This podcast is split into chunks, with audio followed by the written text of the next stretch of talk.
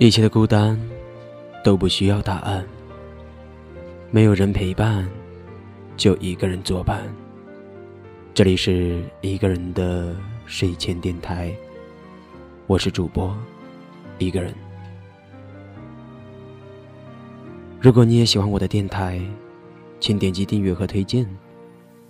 如果有什么话想要告诉我，可以加我的 QQ：二三零六三六。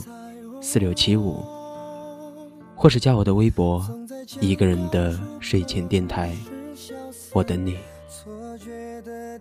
那么今晚就继续我们上一期的故事吧，关于一段奔赴千里之外的爱情。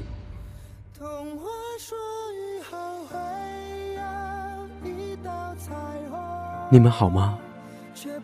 这是兰兰下火车之后。对我们说的第一句话，他轻轻的笑着，却让我觉得好累，伤痕累累。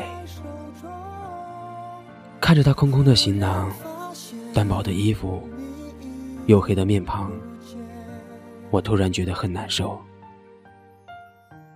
我们很好，但是看到你之后，我们很不好。这是我的回答。而姐姐，在我说完这句话之前，已经冲了上去，紧紧的抱住了他，一句话也没说，只是抱着他。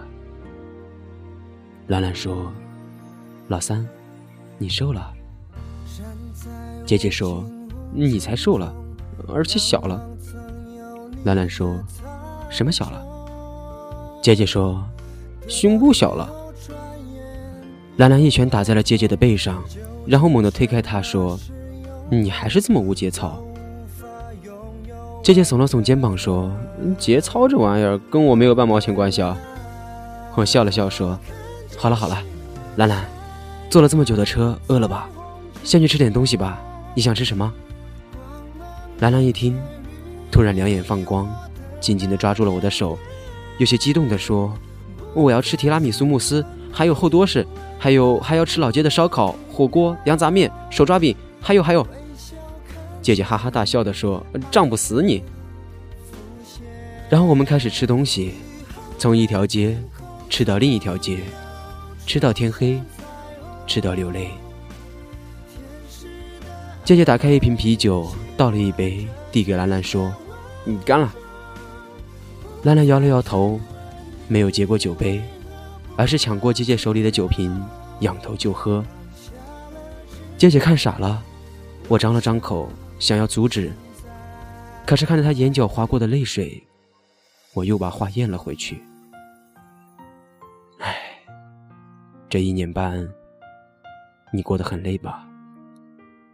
他把酒喝完以后，轻轻的笑着说：“不累，只是疼，好疼。”这里好疼。说着，他捂着自己的胸口。姐姐连忙说：“别再压着胸口了，再压着又该小了。”开酒！兰兰突然愤怒地说。我连忙劝道：“不是吧，还喝呀？少喝点吧，等会儿你该醉了。”兰兰说：“我就是要醉，醉了以后才能骗自己。”这一切只是一场梦，梦吗？好吧，我也想做梦，我陪你，姐姐，开酒。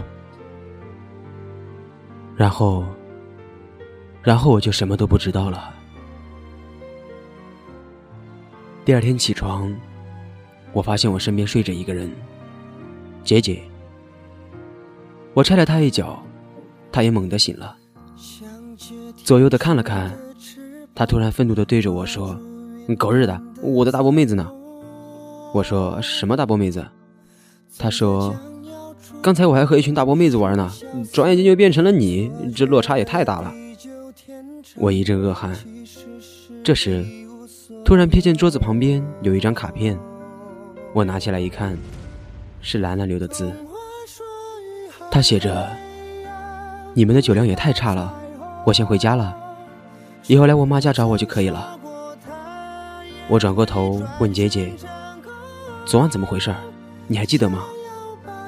姐姐想了想说：“不知道啊，我也喝醉了。哎，对了，谁把我们弄回来的？不会是兰兰吧？”我点了点头，好像是他。姐姐立马大惊失色，震惊道：“啊，他不会把我们俩给睡了吧？啊，我勒个去，老夫的节操啊！”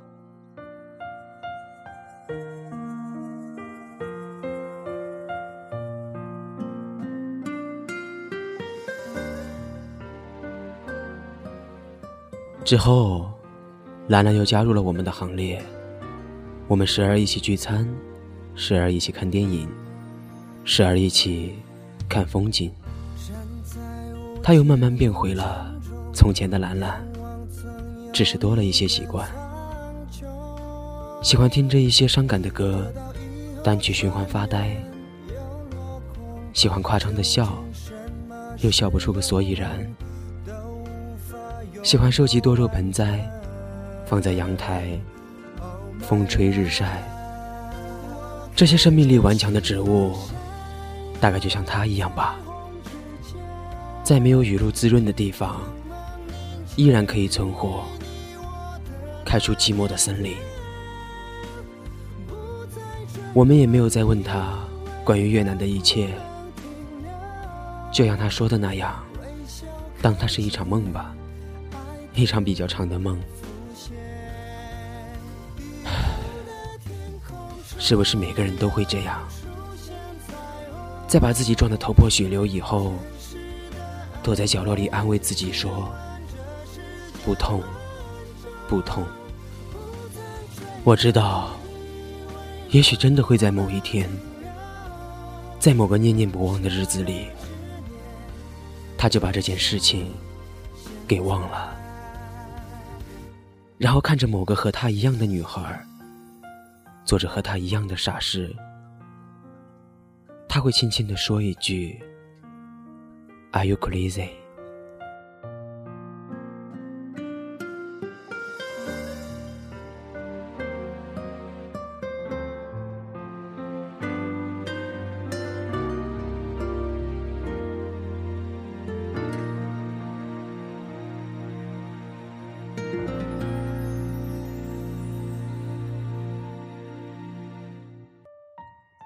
好了，今晚的故事播讲完了。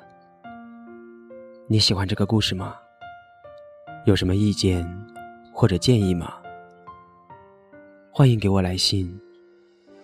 还有，在这里，我要特别感谢一位听友钟敏华小姐，谢谢你，谢谢你一直以来的关注，也谢谢你每一期的建议，辛苦你了。还有。电台的社区前两天已经通过审核了，欢迎各位在里面踊跃的发言，我会经常在里面逛逛，回复消息的。那么晚安，不管世界爱不爱你，电台和我爱着你。总在将要触碰时消散，错觉的地久天长，其实是一无所有。童话说雨后会有一道彩虹，却不曾说过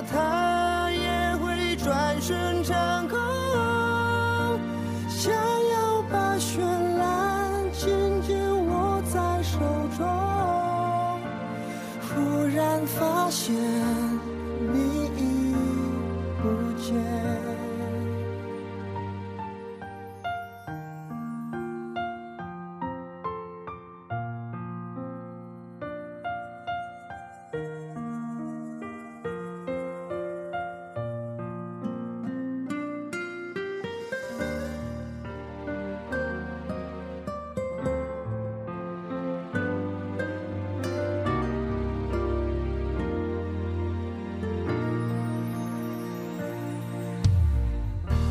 在无尽红尘中仰望曾有你的苍穹得到以后转眼又落空究竟什么是永恒都无法